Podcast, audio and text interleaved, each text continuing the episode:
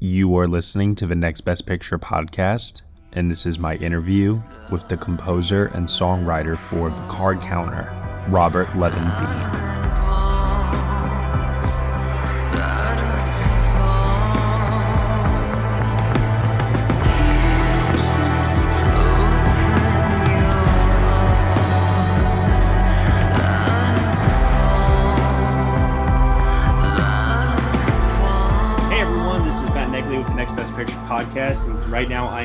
joined by Robert Levon Been over here. Uh, we are currently talking about the Card Counter, uh, which is the new film from Paul Schrader being released by Focus Features right now. Uh, Robert, how are you today?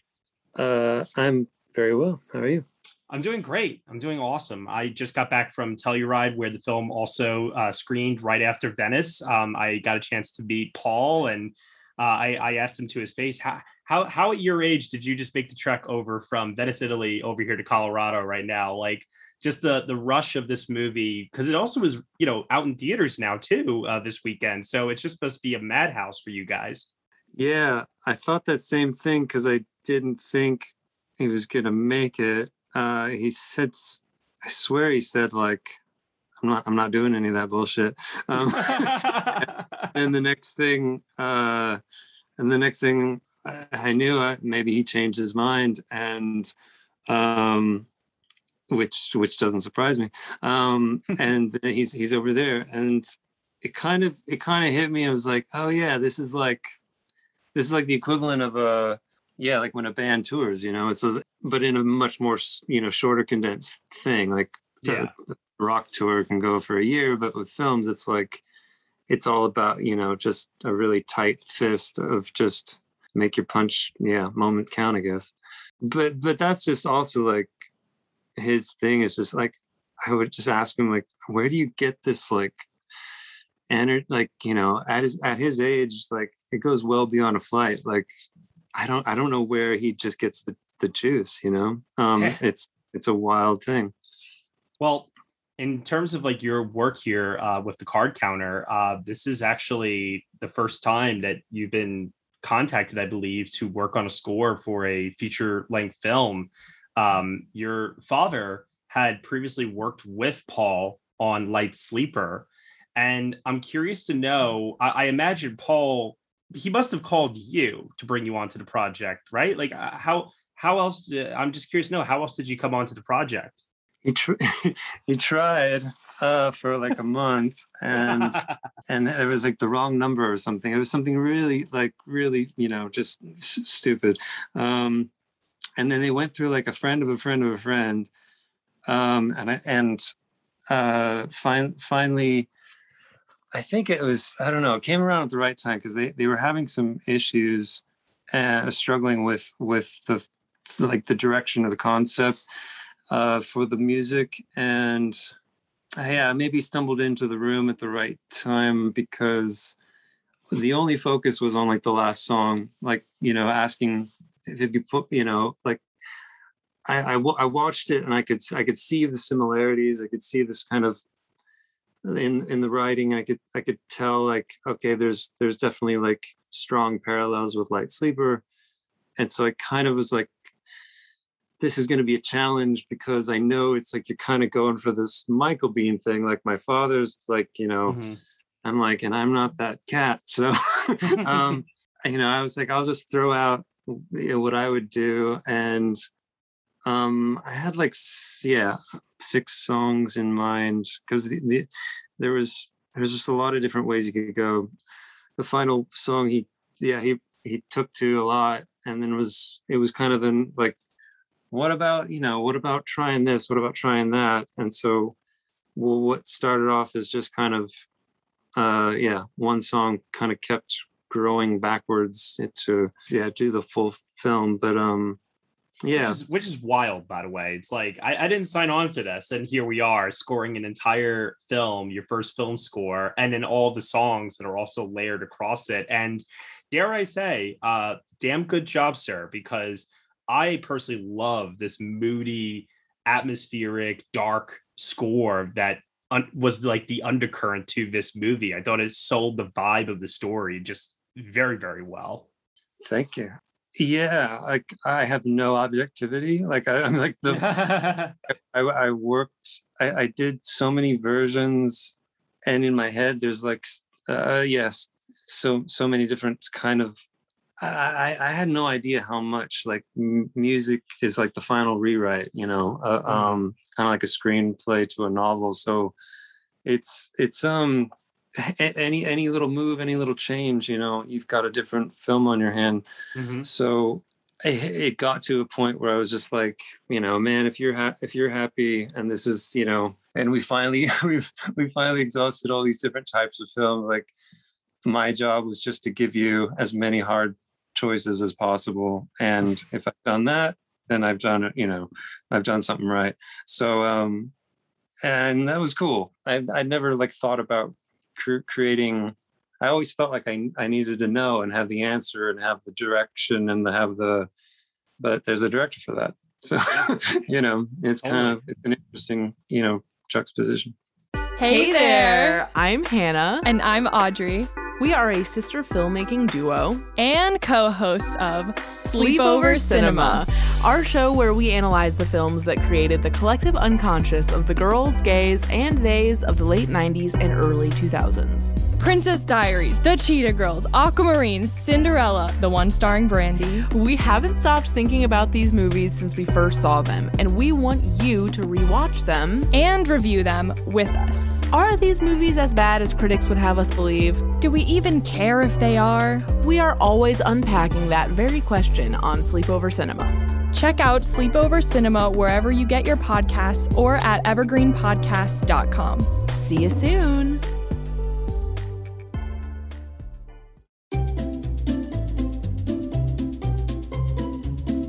Hello, and welcome to Novel Conversations, a podcast about the world's greatest stories. I'm your host, Frank Lavallo, and for each episode of Novel Conversations, I talk to two readers about one book. And together, we summarize the story for you. We introduce you to the characters, we tell you what happens to them, and we read from the book along the way. So if you love hearing a good story, you're in the right place. Our ninth season is coming this fall. Tune in to hear from some of the all time great authors Charles Dickens, Jules Verne, F. Scott Fitzgerald, and more. Subscribe to Novel Conversations wherever you listen to podcasts.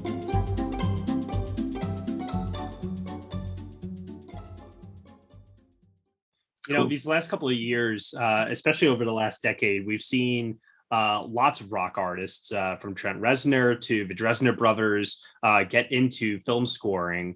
Is this something that after the collaboration experience that you've had is something that you would like to continue exploring more into the future? Because i do believe you know people like you know Jonny Greenwood and like all these other people that are just finding so much success in this new i don't want to say it's like a new form of film score but there is something very unique about it right? Taking a rock artist's mentality and applying it to uh, the cinema.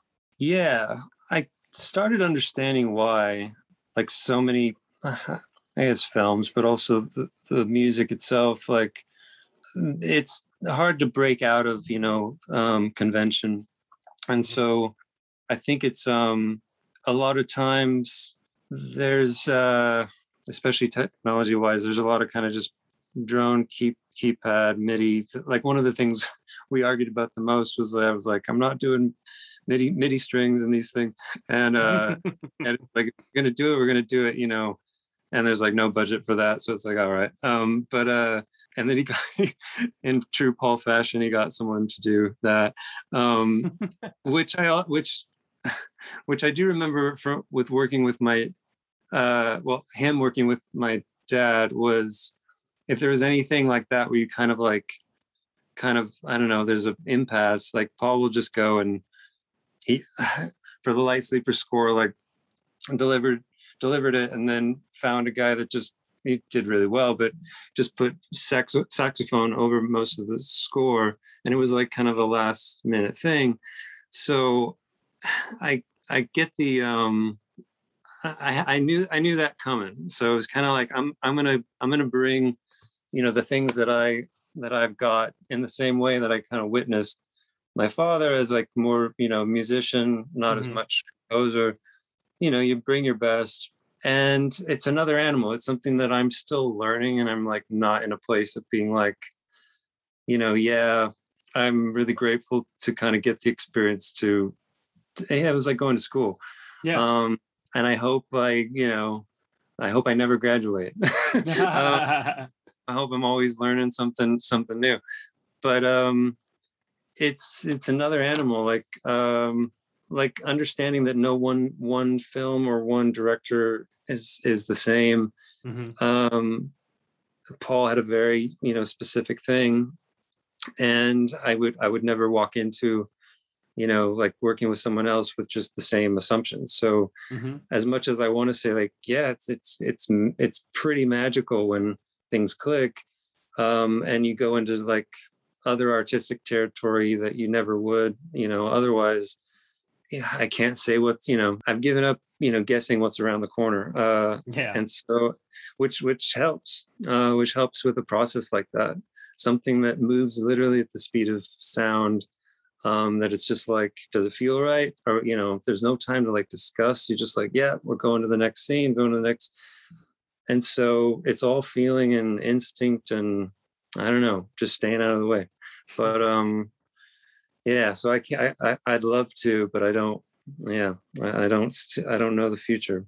But it would be great because i know the the cats that do have an edge on the future I don't know if it's an edge I want because it's like, yeah, you do start kind of phoning in the same thing, and I I would hate to you know do that. Uh, yeah, it, the learning is more important than you know solving. yeah as artists we always have to like you know try to push ourselves creatively and not stay stagnant so i, I understand where, you, where you're coming from with that completely you you mentioned before uh, that you're learning so much you're working with paul schrader a man who has nearly 50 years in the business uh, what would you say was the number one thing in the process of working with him that was like your biggest takeaway your biggest learning moment Oh my gosh.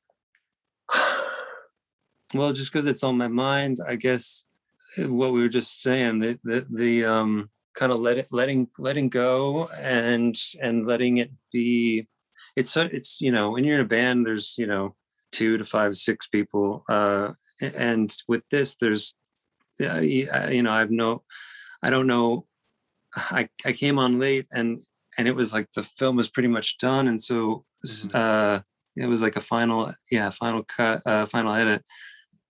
It's you know just to have this kind of thing of respecting the work that came before you and having the boldness to like take the wheel which was very strange at times when paul was like encouraging me to okay now is where you know the song kind of takes over as the narr- as the narrative and then we return we return back you know um and it was very strange like uh, you know having that sense of like okay i'm going to take the wheel for the next minute and 8 seconds but then i'm handing it back. And so there's a lot of uh just you know going with the flow that's Mhm. like extremely necessary of you know okay now you have to let go of that wheel. It's not yours you know. You were just you know it was a that was a mo a moment of a loner. Um but actually the, th- the thing that was unique about this was like after having like written a minute of the song which was like a surgical strike with paul which i had remembered from him working with uh mike like he, when he wants it you know the voice to begin at uh 4- 45 you know 08 03 it's like specifically right there and then like die down fade out come back in Like he's not messing around. So to write with that precision is terrifying. Uh, and I'd never, you know, done that. And then the strangest feeling was like once the whole film was over, I, I my initial thing was like I have to, I have to go back and finish these songs. Like just it's like I feel like a negligent parent if I if I just like let these you know songs just be incomplete. So that I should have s- kind of you know just taken taken the win, Mhm. but um I I couldn't have I couldn't have lived with myself or slept if I didn't like figure out where these songs are going to go like what's next like what's the you know almost like part two of it Yeah. and so i got the I got the luxury of like getting to like explore, you know, off the canvas, you know, off the outside of the film, which I don't know uh, how many people get get that. So I kind of I did get the best of both worlds in some ways, and um, it's it's you know uh, I don't know if I'll ever get that kind of chance again, but it was it was it was kind of surreal to combine those two two different you know methods. So I'd, I'd go back like months, like into like where the hell was my mind at when I you know wrote this verse into the chorus, Mhm. and then I reverse engineer this back into like you know where would that story go next? So I don't know. I just can't stop giving my giving myself impossible challenges but um pretty proud of it. Then again you know ask me in five minutes from now and i'll probably be you know doubting it all again.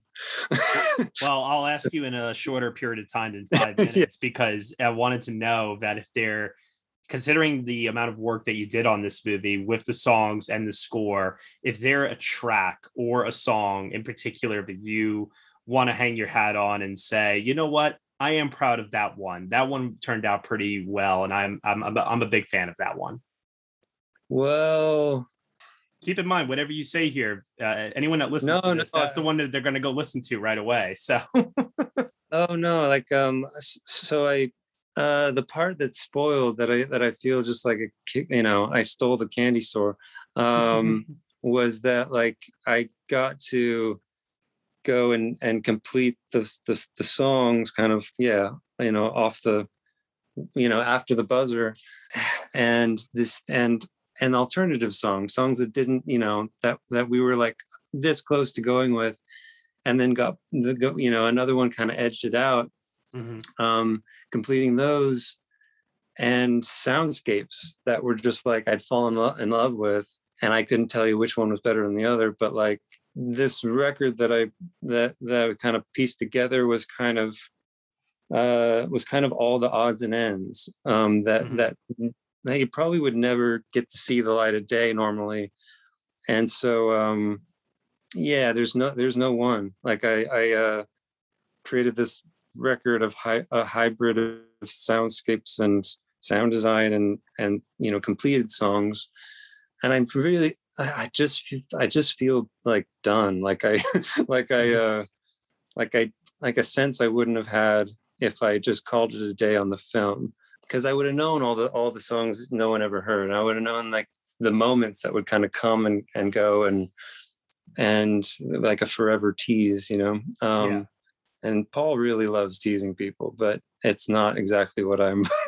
um, it's not really my thing in the long run, but that's also his job is to keep you know to keep the movie and the story and the character like alive, you know, post credits. Um, and this was, I guess, my personal way of trying to do that. But um, yeah, the greatest films do that. You know, they don't they don't end when you walk out of the theater. Yeah, tomato tomato.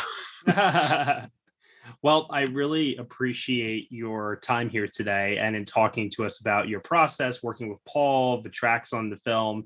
Um, it, like I said earlier, it's one of my favorite film scores of the year so far because I'm a, just a big fan in general of dark, atmospheric, moody scores that also uh, illustrate uh, a character and one like William Tell, who just has so many layers to him as well. Um, I think that your work really, really brings that character in this movie alive at times in a very, very unique way that I uh, haven't heard on another film uh, this year so far. So, Well, that was that was that was the honor was was getting to like the the level that that Oscar Isaac like brought Mm-hmm. to every every scene was like I, I I could not like phone it in. I was just like I can't like that would that would that would be you know yeah that was something that was that would be unforgivable. So I don't I never really took it yeah a, a day's rest. It was it was that bar and and where I knew that Paul was reaching, that I was like, okay, I've just I've got to give as much as these guys, and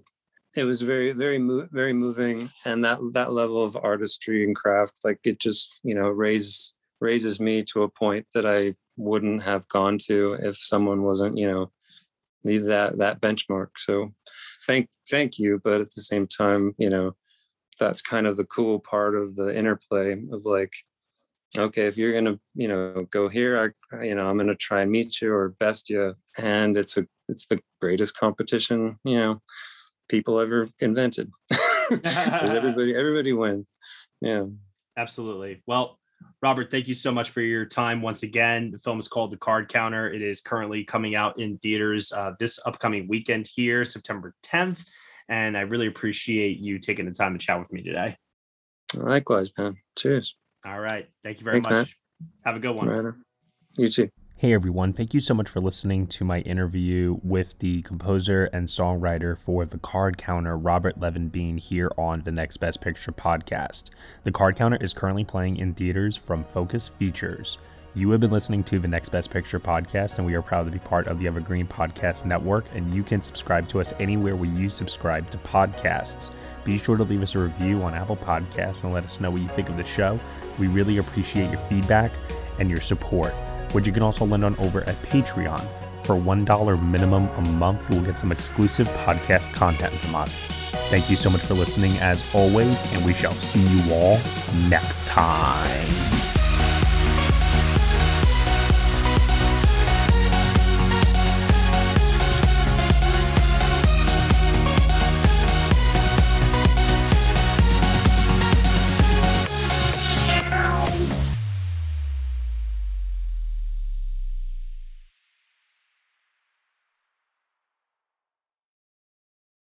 This is Chris DeMakes, guitarist and vocalist for Less Than Jake, and host of Chris DeMakes a Podcast, a songwriting podcast where every week I'm joined by an amazing guest to break down the writing, recording, and release of one iconic song from their career.